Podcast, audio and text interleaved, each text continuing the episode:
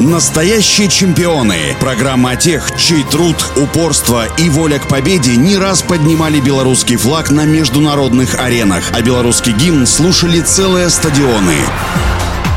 Доброго дня, у микрофона Василий Данилов. Александр Газов начал заниматься стрельбой в возрасте 12 лет под влиянием отца, который часто брал мальчика с собой на охоту. Позже стал посещать секцию стендовой стрельбы. В то же время Александр занимался конькобежным спортом, поэтому, когда в возрасте 14 лет он выполнил юношеский разряд по скоростному бегу на спринтерских дистанциях, задумался, с каким видом спорта все-таки связать жизнь. В 16 лет отец подарил Александру Газову настоящее оружие – ружье для спортивной стрельбы на круглом стенде. Выбор будущей спортивной карьеры был сделан. После прохождения службы в армии Александр перешел в полевую стрельбу по движущимся мишеням. В 1973-м его впервые вызвали на тренировочный сбор в ряды сборной Советского Союза, а уже в следующем году спортсмен участвовал в первых международных соревнованиях в Австралии, где завоевал золото в командном первенстве и личном зачете по мишени «Бегущий кабан». Выиграв чемпионат СССР накануне летних Олимпийских игр 1976 в Монреале, Александр Газов обеспечил себе участие в главном спортивном соревновании четырехлетия. Перед Олимпийскими играми 1976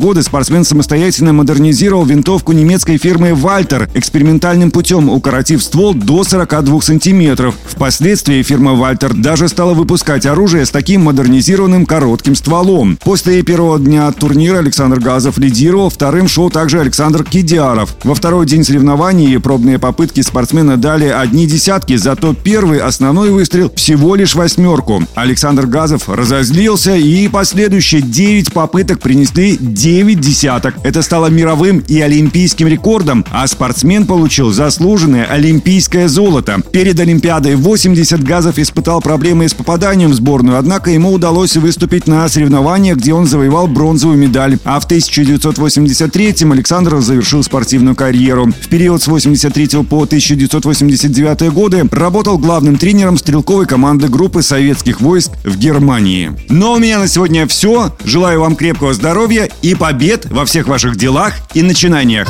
Настоящие чемпионы. Программа о тех, чей труд, упорство и воля к победе не раз поднимали белорусский флаг на международных аренах, а белорусский гимн слушали целые стадионы.